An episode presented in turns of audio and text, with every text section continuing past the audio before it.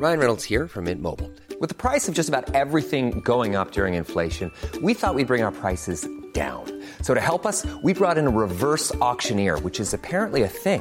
Mint Mobile unlimited premium wireless. Ready to get 30, 30, bit to get 30, bit to get 20, 20, 20, bit to get 20, 20, bit to get 15, 15, 15, 15 just 15 bucks a month. So, Give it a try at mintmobile.com slash switch.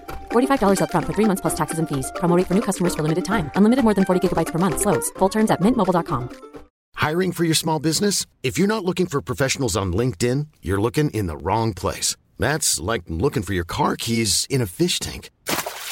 LinkedIn helps you hire professionals you can't find anywhere else, even those who aren't actively searching for a new job but might be open to the perfect role. In a given month, over 70% of LinkedIn users don't even visit other leading job sites. So start looking in the right place. With LinkedIn, you can hire professionals like a professional. Post your free job on linkedin.com slash people today. Burrow is a furniture company known for timeless design and thoughtful construction and free shipping, and that extends to their outdoor collection. Their outdoor furniture is built to withstand the elements, featuring rust-proof stainless steel hardware, weather-ready teak, and quick-dry foam cushions. For Memorial Day, get 15% off your Burrow purchase at burrow.com slash ACAST and up to 25% off outdoor. That's up to 25% off outdoor furniture at burrow.com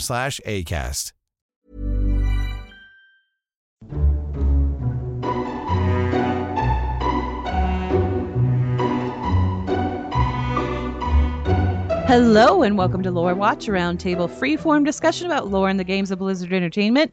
I'm Anne Stickney, one of two lore focused writers at Blizzard Watch, and I've got both of my wonderful co hosts with me today. First up, let's talk about him first because we haven't introduced him first in a couple of weeks, and that would be Joe Perez. Hey, Joe.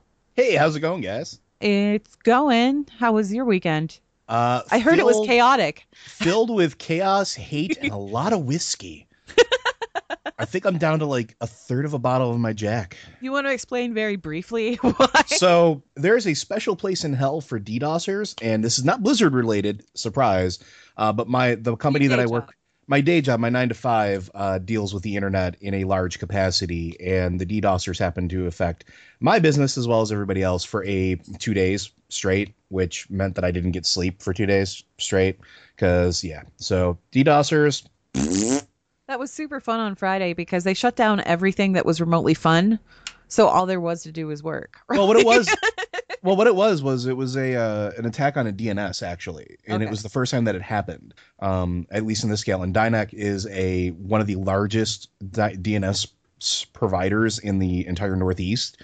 And uh, to give you an idea, a normal a normal DDoS attack is something along the lines of 500 gigs being transmitted from various IPs uh, in a short period of time. That's that's that's a large scale one. It basically chokes things, is what Um, yeah. it does. Okay. We were at we were at 900 gigs per 10 seconds. Whoa. Uh, as of like midday yesterday. Whoa. So like, it, not only was it massive, but it was causing things to essentially light on fire. So Joe had fun. So, if anybody was wondering why the internet was not the internet the past couple of days, that would be why. Uh, second co-host, of course, is our other lore-focused writer over on Blizzard Watch, and that would be Matt Rossi. Hey, Rossi, Hey everybody, how you doing? better now. Better now. Yes, let's just let's just leave it there because any discussion of why I would need to be better now would involve things that we don't need. Basically, every month I have a Lovecraftian nightmare, so we don't we don't need to cover it in detail. I will say that not only did I sleep through the whole DNS attack, but I'm in Canada, so a lot of the systems that were affected don't affect me. Like my Netflix was fine when everyone else was like, "Oh, Netflix is down." I'm like, "I'm watching Netflix right now." Well, yeah, you're watching Canadian Netflix, which in is inherently Canada. it's inherently inferior Canadian Netflix because a lot of stuff isn't on it, but it was working. So in that moment, There it was a point in time where I could actually access the Canadian Netflix, and I liked going there because they had movies that I didn't have down here. that's that's why I always liked English Netflix. Eh, yeah, England England yeah. Netflix was also very European Netflix. Any of the Europe, like England was good. Um, Sweden Sweden was always excellent. They always had an excellent selection of stuff. But yeah, I can't access any of those anymore. I Yeah, used to be able to. Anyway, uh, so today, sorry, we got a lot of chit chatter out of the way, but today we're going to be talking more of you guys' emails because in between the last episodes and now, we got a mountain. We got a mountain of email from you guys about various things, lore related stuff in Legion, questions and whatnot. And we do appreciate those. So we're going to go ahead and discuss some of those. And just just judging from a few of the questions that we're going to address today, we're probably not going to get very far down that list. so our next episode, maybe uh, if you don't if you don't hear your email addressed in this episode, stay tuned because it'll probably be addressed in the next one in a couple of weeks here. All right. So uh, our first email is from Galen, who is a level 110 mage on Kel'Thuzad, and he says, "Hi, Watchers. Lore question for you. Since the release of Chronicle and the reveal of the missing elementals on Azeroth, Spirit." I've been thinking about how this relates to what we've seen in lore. Is it confirmed that chi, the monk resource, is in fact spirit? Could the emergence of monks be an indication that spirit slash chi is more abundant than in earlier ages, and that perhaps Azeroth is no longer consuming all of the spirit and nearing the end of its gestation? Gestation? I'm going to assume that that that's supposed to be gestation.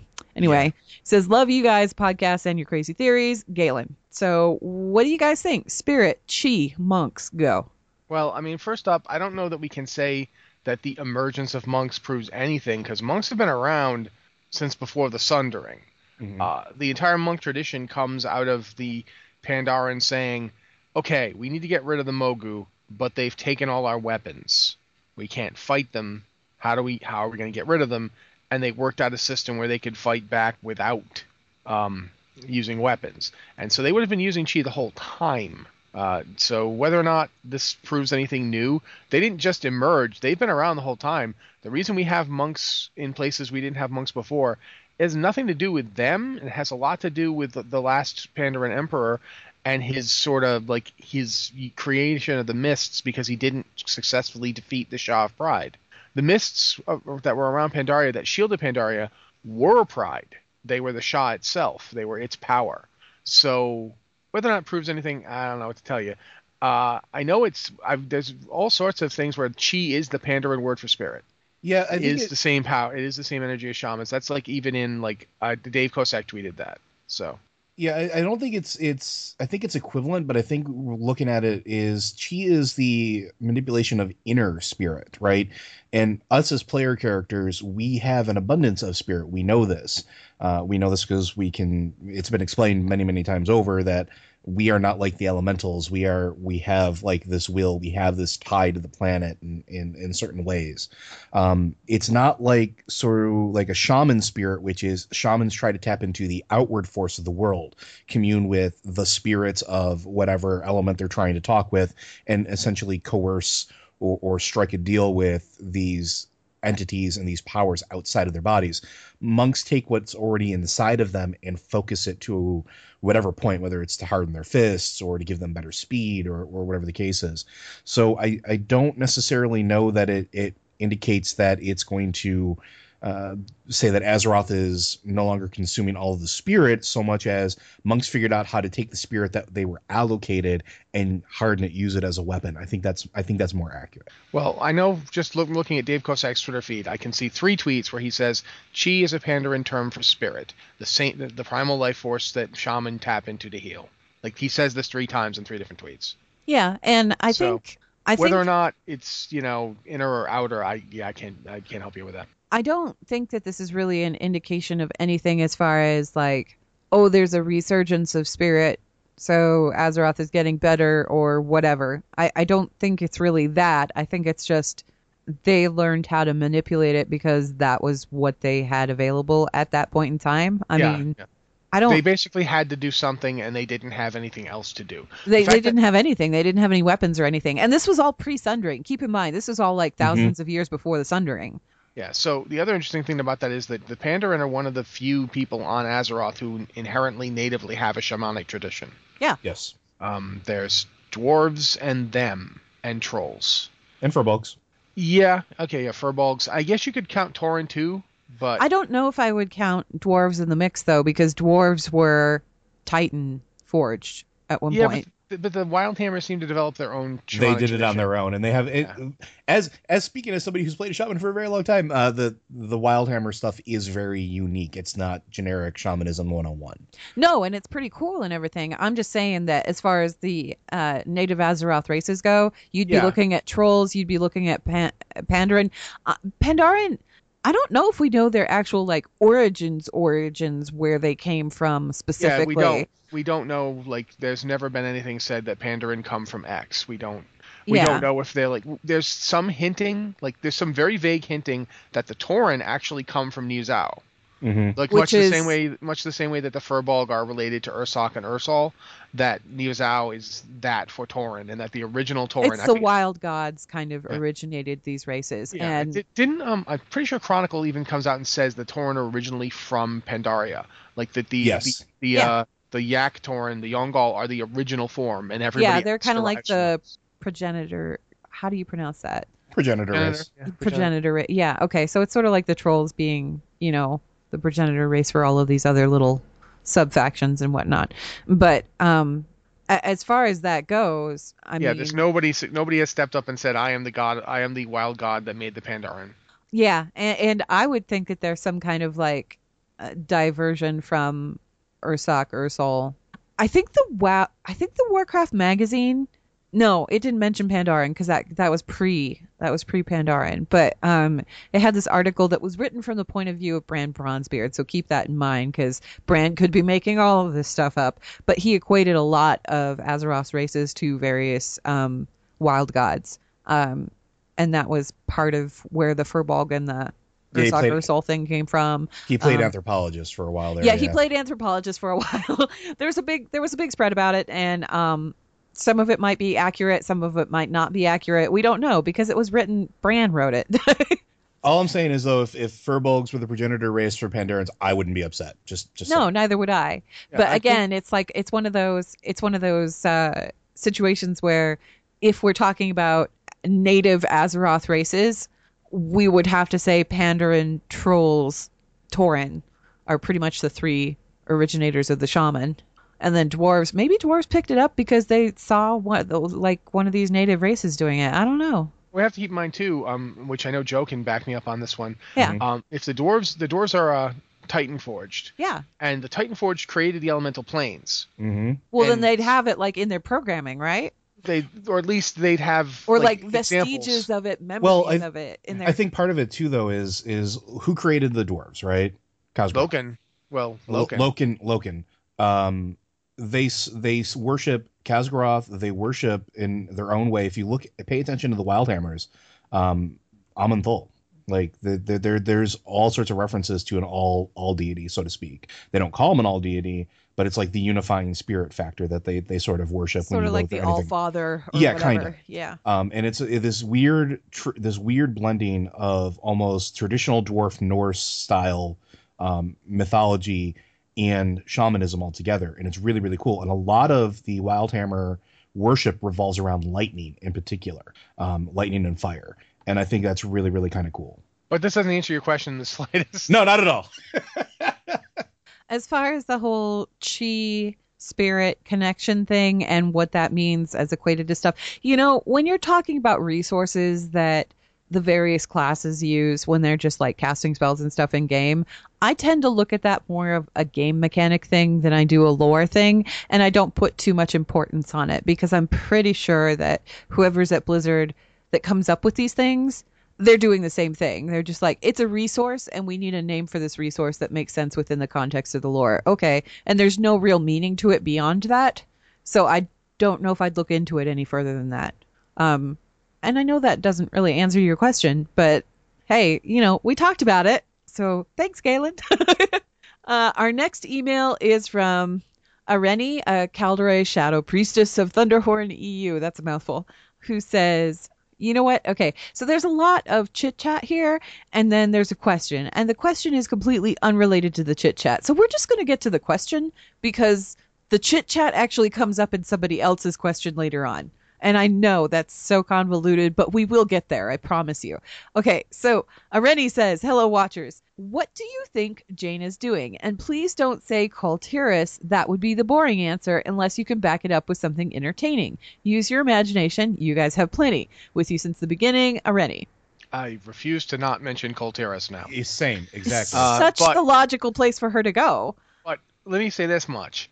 We have zero idea of what's going on in Kul Tiras. We we know nothing about it. The last we heard about Kul Tiras was back in the Second War. We have like the closest we've come to a reference to it sec- that, since then was Warcraft 3 when the Kul Tiras fleet showed up in Kalimdor.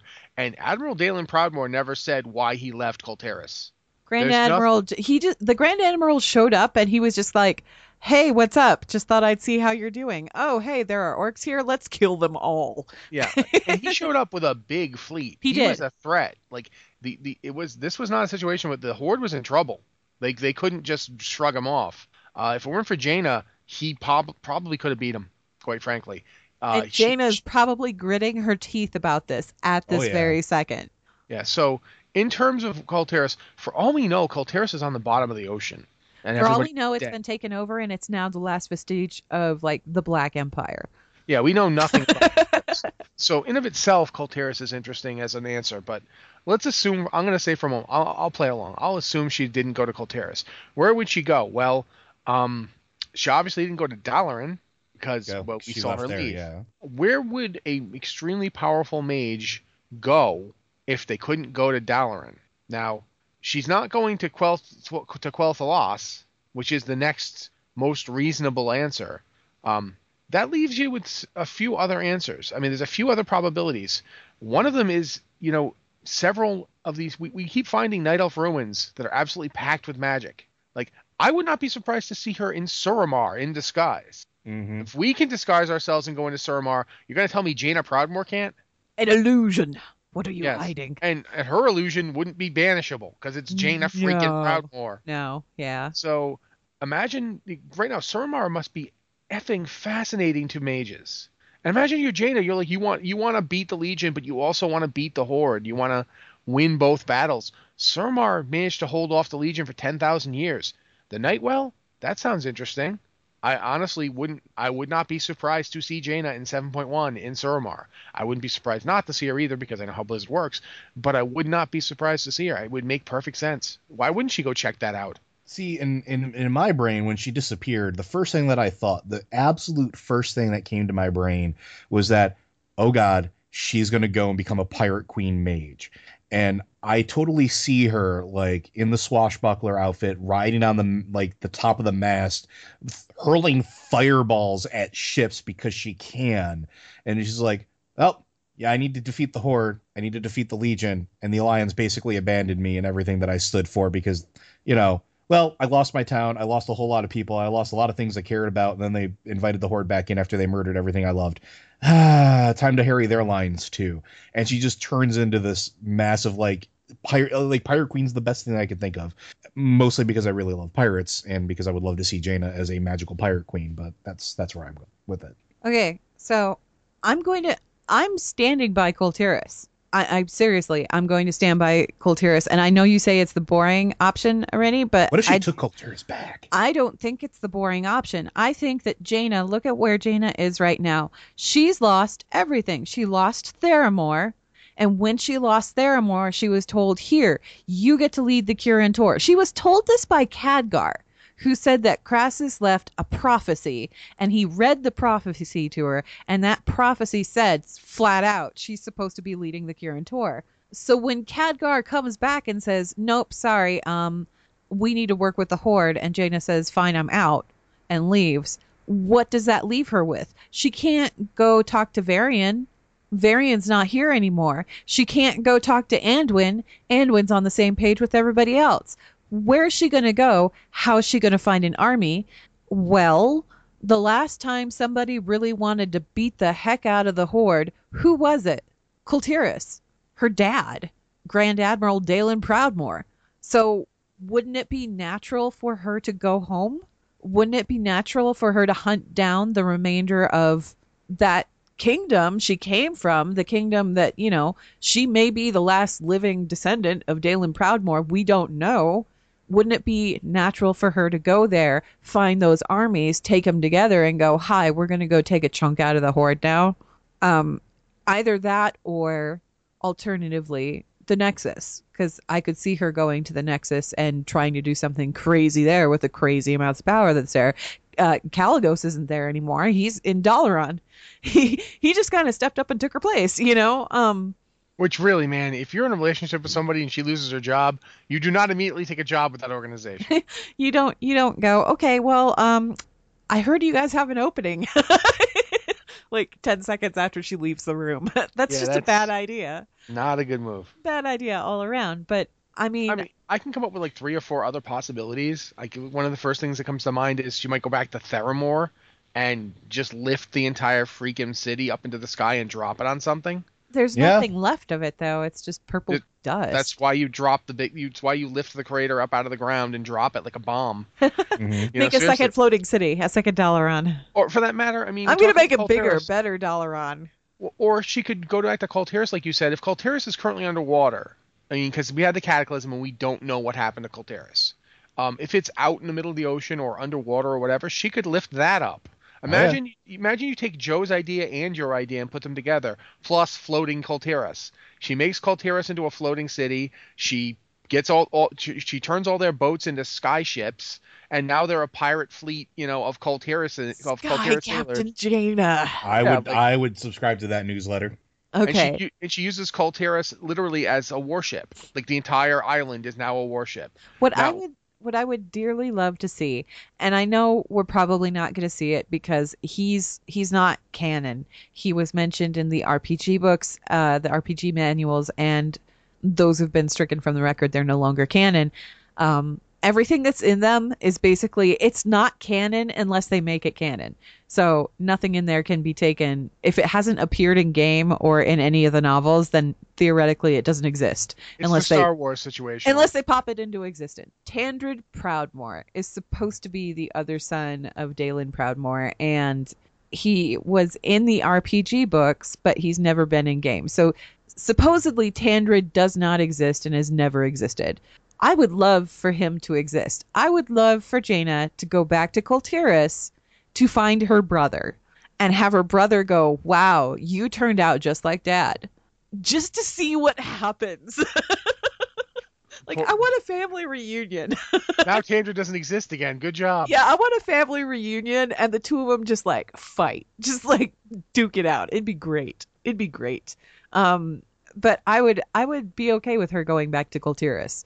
That to me, that seems like the most logical choice.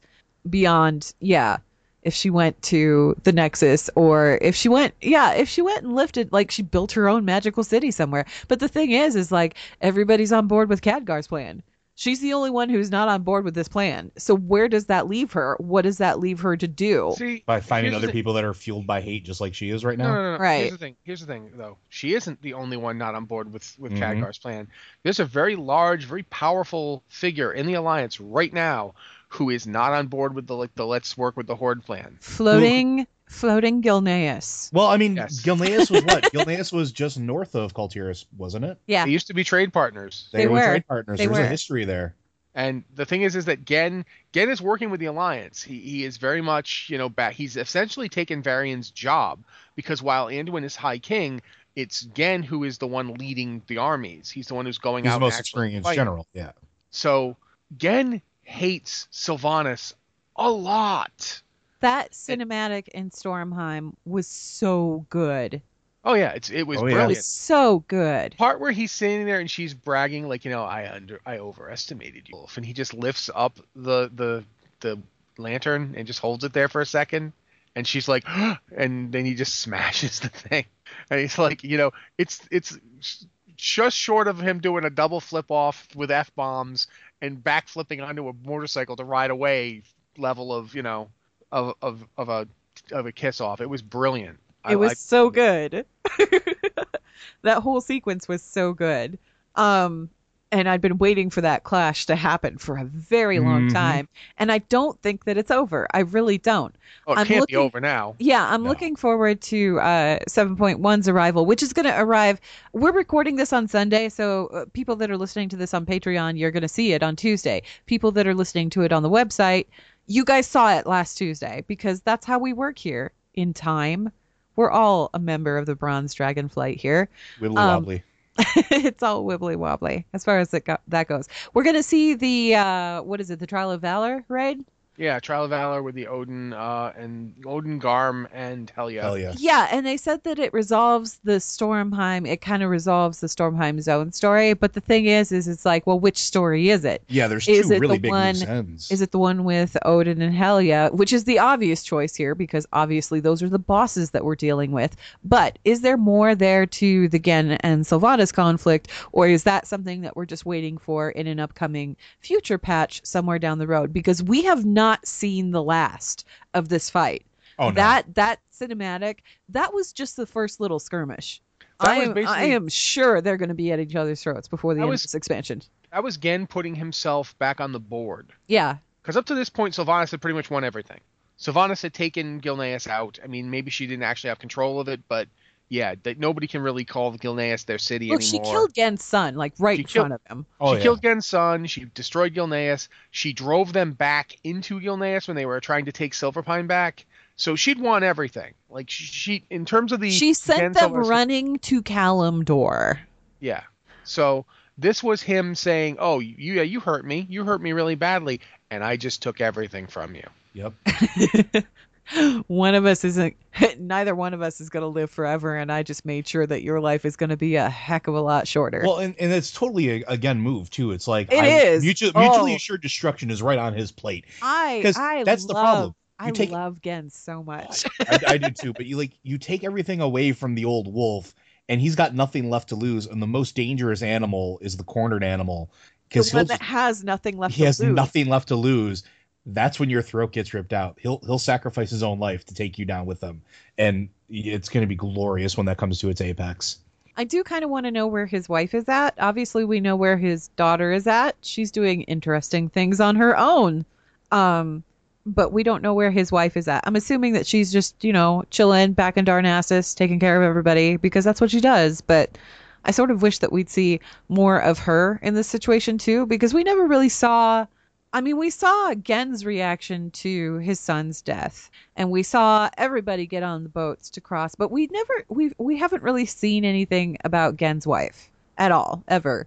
And I kind of wish that we'd see something, like a short story or something. I don't know, just something, a little got- something. She got mentioned in the Genn story, but I agree that we could definitely have more of- of her and her daughter for that matter. I mean, she got to do If her stuff, daughter, but- if her daughter is doing what her daughter is doing right now, the whole life of subterfuge and you know joining the uncrowned, that kind of thing, then there's something going on with the wifey too, and I want to know what's going on with her. Like, what does she think about all of this? What is she doing in the meantime? What is she preparing? Because the thing about Gilneas and the citizens of Gilneas is they are a stubborn, prideful, prideful group of people and they use that to their advantage. And I just I haven't seen that from her yet and I want to see I want to see where her spark is at.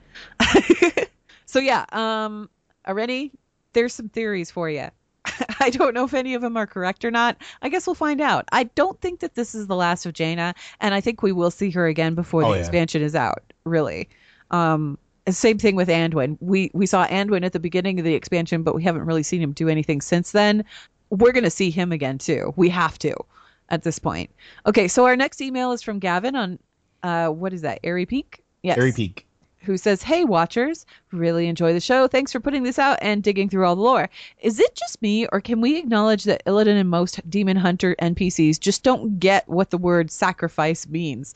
Giving something up in exchange for something like power, abilities, cool war warglaves, etc., isn't a sacrifice. It's a trade or a purchase. If it's a sacrifice, you give it up with no expectation of reward. Usually, the best you'd hope for is appeasement. If I sacrifice his bull, hopefully the big scary spirit guy won't flood the village when it rains. And Illidan didn't sacrifice the Moon Guard, he flat out murdered them. They never agreed to it, he never asked them, nothing. I suppose in his arrogance he could see that as sacrificing his moon guard, so he'd have to replace them. But that line of thought is its own can of worms. Your thoughts? Thanks again for a great podcast series. I'm gonna straight up say um, you're making a mistake here.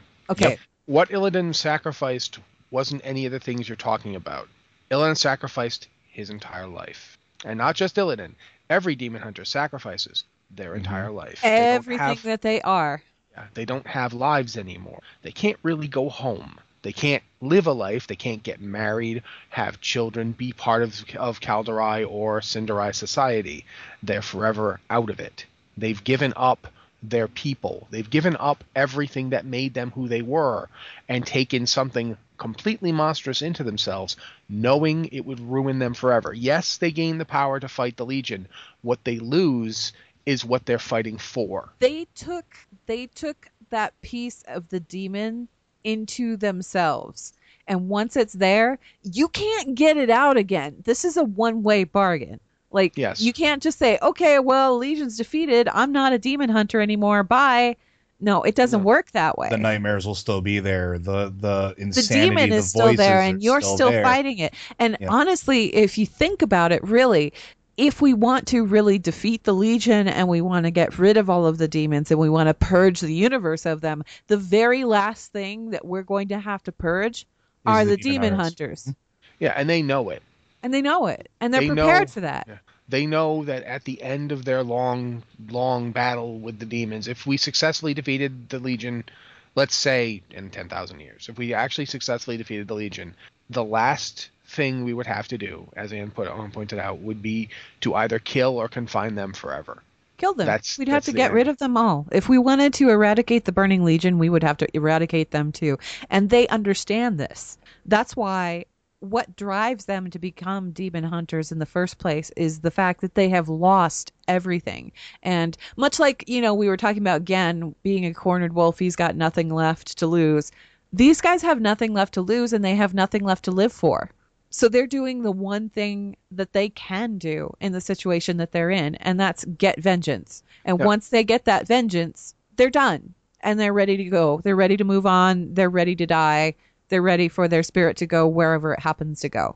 Illidan's a little different A little bit. uh, in that he, you know, for him, there's for all that there's some there's some wonky stuff during the whole uh, Xe'ra cinematic stuff, but one of the really powerful ones is when you go to Ashara and you go to the place where Illidan actually met Sargeras, and Sargeras basically burned his eyes out of his head while giving him power. He didn't just do that; he showed Illidan what was coming to Azeroth. Um, and this is something that really needs to be pointed out.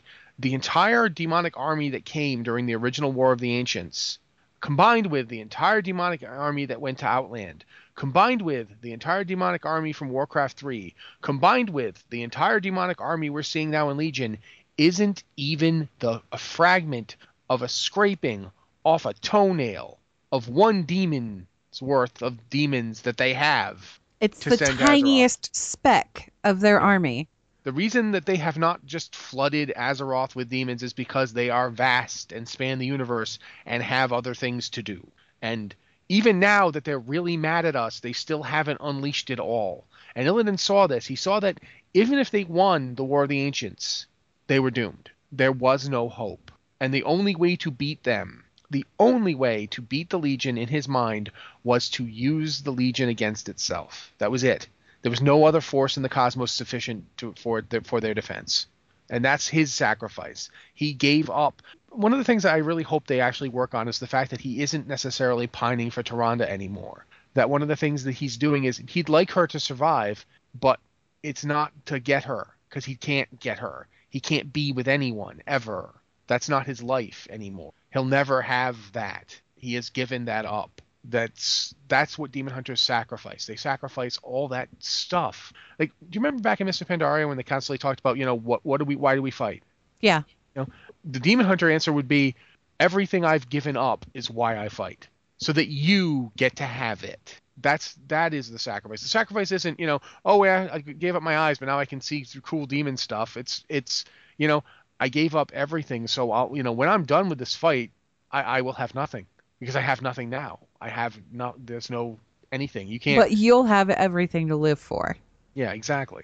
Joe, you got any thoughts on that? I was going to say the exact same thing. I mean, it's you have to look at the aftermath, not necessarily the the purchase that they made, because, like you said, at the end of this, there is going to be nothing for them except oblivion awaiting them, and we don't know what's going to, and they don't even know what's going to happen to them once they die either. Too, they could be torn apart inside of the twisting nether. Their spirits could be. Um, tortured for all eternity, they could wind up in whatever the actual real version of Helheim is. Um, we don't know. We don't know what's going to happen to them. They don't know what's going to happen to them. So they have made the ultimate leap. And if you want to go back to the the Illidan thing where he sacrificed his Moonguard, you want to talk about he murdered them. Yeah, he did, but he also sacrificed bits of, for lack of a better term, his humanity. Because at that point there was no turning back. Once he did that, there was nothing left for him to go back to. That there he he gave up what made him acceptable in society, and that was a sacrifice in and of itself. There there's a lot more here than just what's on the surface. I like I like the idea of Tyrande moving on from being some sort of you know prize for him to claim to just being the uh, representation of everything that he's fighting for. I, I like I like that. The more that I thought about that, because at first I was like, man, it's real creepy. But the more I thought about it, the more I was like, okay, no, if he's just using her as like a visual fixation to kind of represent everything that he loves about life, that would that would be okay. It's like the old saying, you know, you can't mourn like I, I don't remember what's what novel it's from, but there's a point where the guy says, you know, I can't mourn everyone. I can't right. I can't love everyone. I don't know everyone, but I I can love this one person. I can mourn this one person. I can fight for you. I can't fight for everybody. You And- are the representation of everyone. Yeah, because Illidan really only had two friends growing up. Yeah, and he they had were and his brother. one That's of them was had. his brother and the other one was the woman he loved who didn't Yeah. love him back, but it didn't stop him from loving her. No, because it doesn't. That's it never the- does. I mean, you can love someone and they don't love you back. Oh well, you can't just turn that off like a light switch. It doesn't work that way. But um I want to move on though to where Gavin here was talking about the moon guard, sacrificing the moon guard. Do you guys have any thoughts on that, Joe? Well, like I just said, it was it wasn't necessarily that he murdered them. He did. He absolutely did. But it was what he gave up in and of himself. Also, I mean, I mean, when the- we're thinking about that time period, he hadn't yet learned the nature of Exactly. Sacrifice. So Well, was yeah, this maybe really. just him kind of coming to a false assumption of what sacrifice means, or Well, I mean, yeah. Quite frankly, he didn't even. I think that there's a fair. There's a. This is a fair criticism of him and his idea of sacrifice, because it wasn't him giving up anything of himself. It was, you know, it's like it's a shame you have to die that I might win, sort of thing. It's not like this wasn't, you know, I have to win even if it costs me my arm. I have to win even if I means, you know, it was I have to win even if these people that I've really only known for a relatively short period of time have to die. Oh well. Sorry. Anyway, you know, the Moonguard served Ravencrest, and Ravencrest put Illidan in charge of them. It, it isn't. It isn't the same thing. It isn't a really good example of sacrifice. It's very much an example of Illidan being callow, and Illidan was callow for a very long time. Um, he was very much somebody who thought selfishly and in terms of himself, and I think it took the exposure to Sargeras. It took the the understanding of just how big this problem is. And I think the thing that we have to understand too is that during the War of the Ancients, these guys were still young. In terms of like night elf lifetimes, these guys were still young. All three of them were pretty young. They hadn't grown up yet to the point where, oh, they're experiencing everything in the world. They were just getting to the point where they're like, okay, well, I think I'm going to be a priestess. Okay, well, I think I'm going to be a druid. Like, that's where they were. So Illidan didn't really have that understanding of the world. And that that's might. Explain a little bit of that callousness that he, you know, demonstrated was just he didn't have that kind of understanding. And I don't think that he got that understanding until he saw what he saw when Sargeras was burning his eyes out in that, you know, that vision from Xe'ra. All of a sudden, it kicked in, and it was like the world's biggest wake up call ever. And Um, it's fair. It's very fair to say too. I mean, even the other two didn't necessarily know what was going to happen to them either. Like, like Malfurion knew he wanted to be a druid, but he didn't really understand what that meant. No, And- Cenarius was still teaching him. And uh, straight up, Tyrande did not want to be high priest. That wasn't. She was kind of vaguely interested in the priesthood, and found herself going from an initiate She to was high priest. chosen. Yeah. She The- was chosen. She didn't Her she didn't goddess- ask for it. She didn't like, you know, campaign for that role. They just showed up and said, "Hey, by the way, what's her name is dead. She said that you're next in line. Have fun with that." Yeah. and that was that. Her god effectively picked her. yeah. And when other people tried to say no to this, her God made clear, no, this is my choice. And so Tyrande went from like, you know, that's a lot of responsibility to have thrown on you. Oh, they all went through that. Illidan kind of had like he went from I- I'm doing all this stuff because you know I I want to prove I'm the better man. I want to prove to Tyrande that she should love me too. oh oh No, the world is way bigger than I need to get the girl. Yeah, and that's if they if they pull that story off properly, which they've hinted at, and if they pull it off properly, it's a really interesting idea because it's the idea it's the it's the difference between immaturity and maturity. It's the point where you understand. I oh, feel like I feel like I need to write a know your lore about this, and I probably will. Which means if you're listening to this podcast on the website, you'll already have read it on Friday. So, but I want to talk about the nature of sacrifice, and I also want to talk about that whole Illidan and Tyrande dynamic because I think that that's pretty interesting, and it's one of those things that people are kind of like, it, it. I mean, I know the lore back and forth. You guys know the lore back and forth, but it took a while to sink in, even to me, which means that it's kind of an abstract concept that maybe people aren't understanding. You know what I mean? So makes I, sense. I feel like maybe Oh, yeah. I need to do a know your lore on that. I don't know. We'll see. Um, okay, so we've got. I think we'll probably be able to do this question, and I maybe one more. I'm not sure. Depends on how long we talk about this, because this is a good one. This is actually something I've been thinking about. So, um, yeah, it doesn't have a name on it, and I wish it did because, dude, you're like right there in my brain. Get out of it. Anyway, uh, this person says, I had a question concerning a few locations in Legion. Sorry if this has been talked about before. When you fly from Dalaran, you can see the Tomb of Sargeras has a pylon, and to the left of it, Suramar also has a pylon, possibly where Nighthold is. If Gul'dan is using the tomb and Illidan's body as some power conduit, also the Nighthold and the well are being used as a conduit, could these two pylons be focal points for a portal at some point? Now, there's a whole bunch of other stuff after that, and I'm not going to get into it because it's a short novel, but this is what I was thinking, right? Okay, you have beacon number one firing up right now with the green portal in the sky, demons pouring out of it, all that other stuff, right?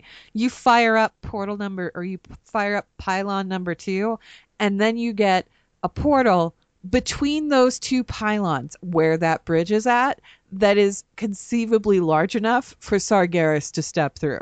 What do you guys think? it makes perfect sense in regards to in order to bring and we know this right we, this has been established He throughout all the years, needed he the needs- night well. he needed the night well. Gul'dan needed the night well, and he went to them because he needed it for whatever he's doing. But we also know just in terms of bringing stuff from the legion from the twisting nether into reality requires or at least our reality requires an insane amount of power the bigger they are the more power it takes and, And, the well of eternity mm-hmm. was gigantic. well i mean it was it was linked directly to a titan you couldn't get much more powerful No, but that I at that mean, point, like right? as far as like scale scope Oh, it size goes, it Yeah. was gigantic. It was I just I, I just one thing I want to make a point on here real Yeah. quick.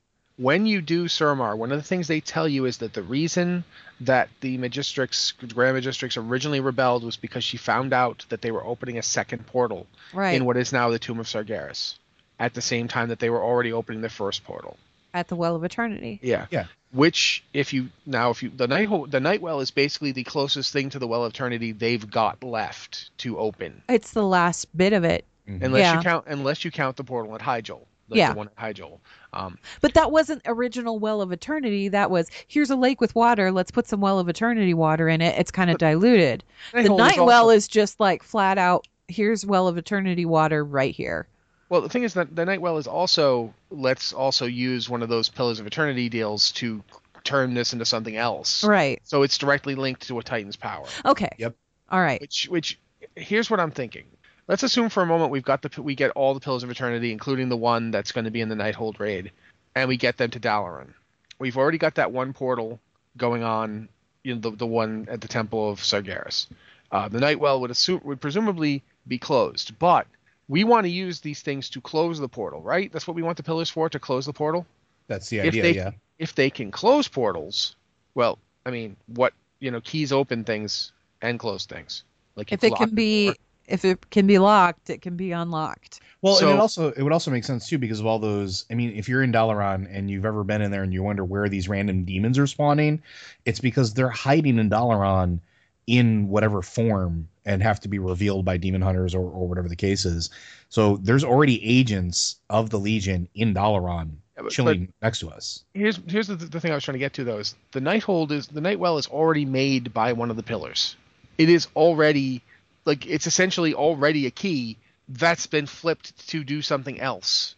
What is the Nightwell doing? Like Nightwell is changing the, the elves that drink out of it and eat. You know that their their entire life force is linked to it. They they exist. It's their food. Yeah, it's their food and their drink. It's everything. They they ingest that instead of eating, and they have been for a long time.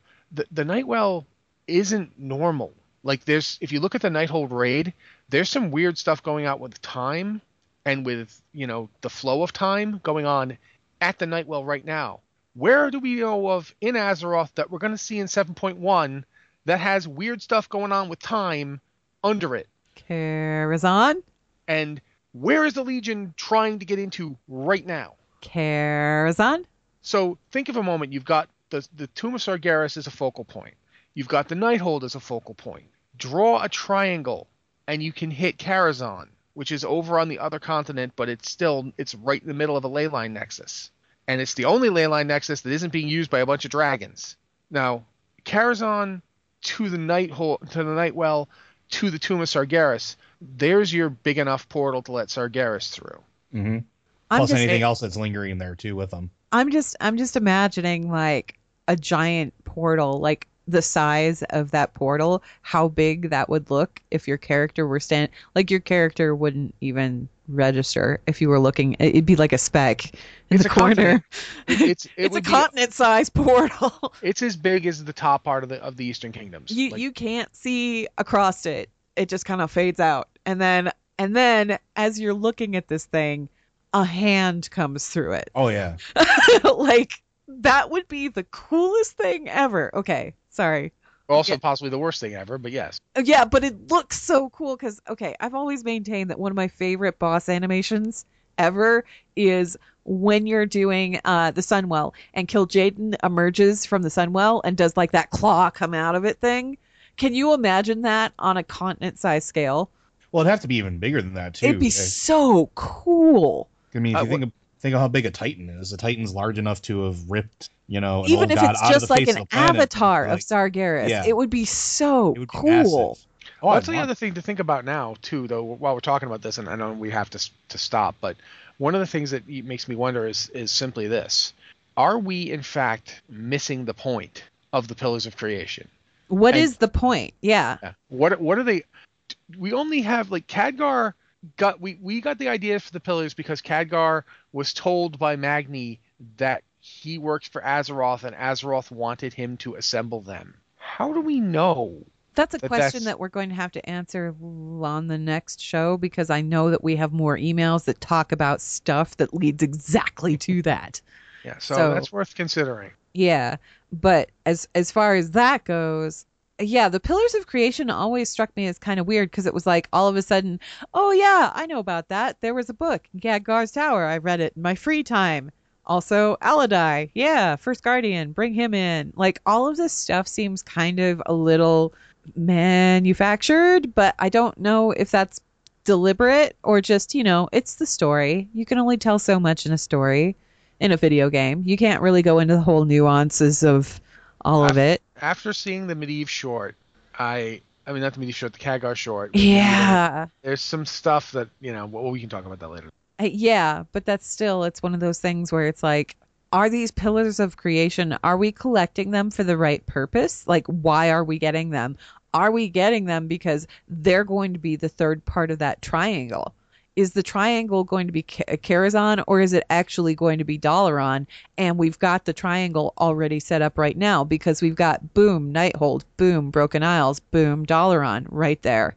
It's possible the Legion is, you know, going to try for as many as they can get, and if they get three, yay. You know what I mean? The Legion doesn't necessarily have well, they're to. trying to get in the city already, and the city is where we're storing them. Is just what I'm I'm saying. You know, Khadgar is sitting here saying, "Well, we're going to use these things, and we're going to close that big green portal in the sky." Well, what if it works the other way around, and we're actually opening that big green portal and making it a heck of a lot bigger than it was previously? I don't know, Joe. What do you think? You've been quiet.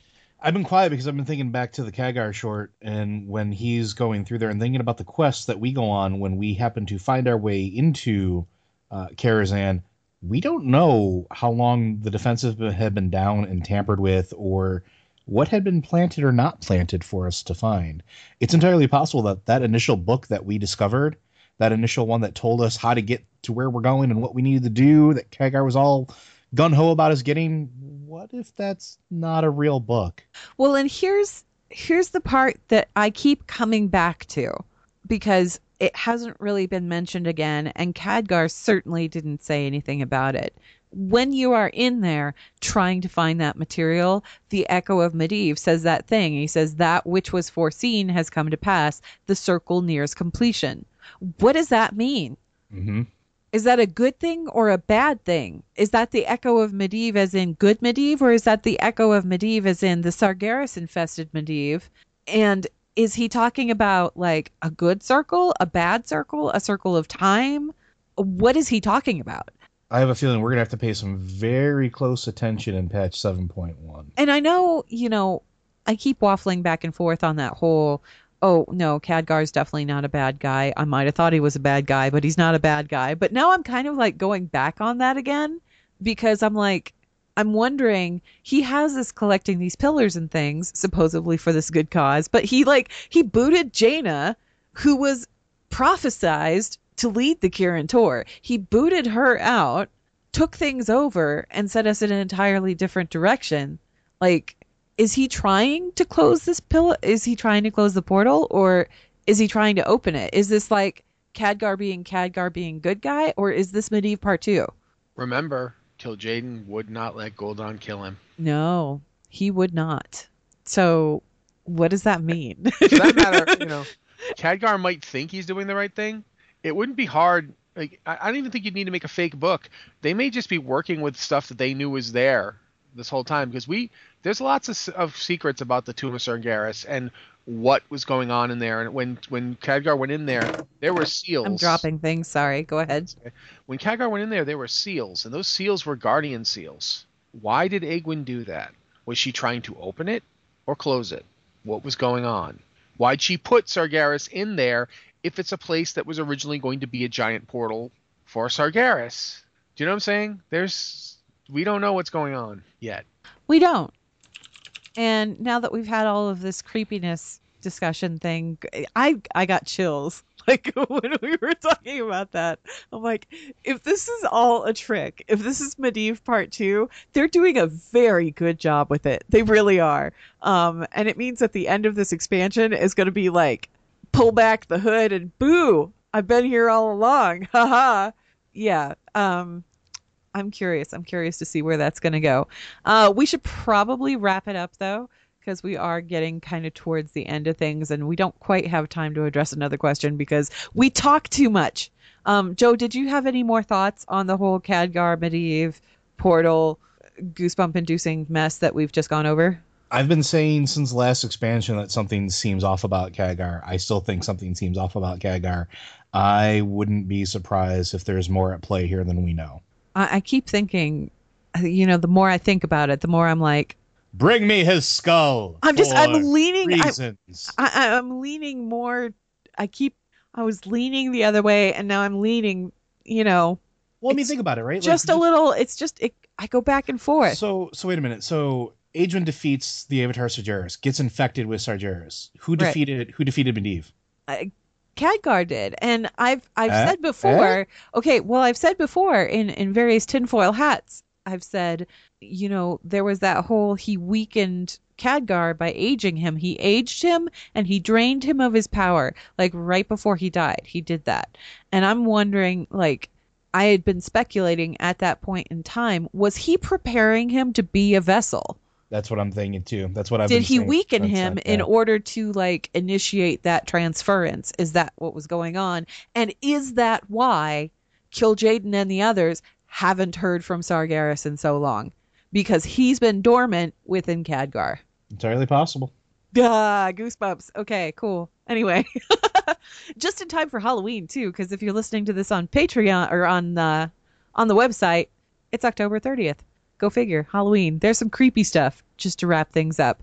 Okay, so Blizzard Watch is made possible due to the generous contributions at patreon.com slash blizzardwatch, and your continued support means that this podcast site and community is able to thrive and grow. Blizzard Watch supporters enjoy exclusive benefits like early access to the podcast, a better chance at having your question answered on our podcast or the queue, and an ads-free site experience. And for the listeners of Blizzard Watch, Audible is offering a free audiobook download with a free 30-day trial to give you the opportunity to check out their service. They do have several Blizzard titles available, including, uh, I believe, Jaina Proudmoore Tides of War is in there, which is relevant to what we were talking to.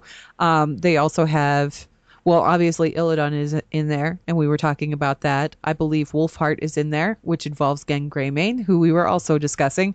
Um, with that 30 day trial and that th- free book download, you can download any of those and just listen to them at your leisure. So if you want to check those out, go to blizzardwatch.com slash audible and sign up there. Uh, final thoughts, Rossi? I just want to get on to talking more about stuff, so let's move on. I'm I'm like it's super. the end of the show, Rossi. We're wrapping it up. So I know. please, please I just, just do you have any final thoughts? I honestly want to know when 7.1 comes out, Karazhan. That's what I want to see. I want to see what happens to the Karazhan story. Oh because god. Yeah. I, I there's been a lot of stuff that's been waiting for years for them to talk about. I the had a- upside down Karazhan, I'm really wondering what's going on. Joe, I'm sorry, you're making noises. You got I any final a, I thoughts? I just had a realization. Yes? So back in the Frozen Throne Warcraft 3, the Tomb of Sargeras was originally like if you looked at it and you looked at some of the old uh, Cthulhu-esque sketches of R'lyeh, they were very, very similar. You know, the sunken city of R'lyeh, the city that's been referenced multiple times by NPCs in this game uh, very, very recently. Yeah. I think we're going to be talking about that next episode because, again, like I said, we've got several other emails to address, and one of them talks about that creepy guy from the Emerald Nightmare, who we will be discussing next time. Um, final thoughts on my end. I I need to I need to sit back and think about this, and I'm very keenly interested in seeing what happens in Karazhan. But I need to keep an eye on Khadgar because now, like, I was leaning in Warlords. I was leaning towards Khadgar's not good, and now I'm leaning, and then I started leaning the other way, and I was all the way on the other end of the equation by the time we got to the introduction to Legion, and I'm starting to lean the other way again, and it's going back and forth. It's like, who is this guy? Wait a minute. Okay, if Gul'dan knows him, does Gul'dan know him? How does Gul'dan know him? does Gul'dan know him because he's not been talking to Khadgar? He's been talking to the other evil piece of yeah. I don't know. It's stuff we're gonna have to talk about. I'm going to have to write a tinfoil hat somewhere along the line here again about Khadgar, as if we hadn't had enough already. Anyway, uh, that wraps us up for Lore Watch, and we will see you guys in. Oh, excuse me. That wraps us up for Lore Watch. But if you have any questions for Lore Watch, you can go ahead and email us at podcast at blizzardwatch.com. Be sure to put Lore Watch in the subject lines so that we know show, show it's intended for. Thank you for listening, guys, and we will see you in two weeks.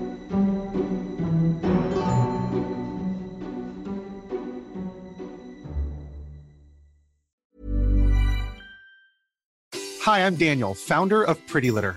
Cats and cat owners deserve better than any old fashioned litter. That's why I teamed up with scientists and veterinarians to create Pretty Litter. Its innovative crystal formula has superior odor control and weighs up to 80% less than clay litter. Pretty Litter even monitors health by changing colors to help detect early signs of potential illness. It's the world's smartest kitty litter. Go to prettylitter.com and use code ACAST for 20% off your first order and a free cat toy. Terms and conditions apply. See site for details.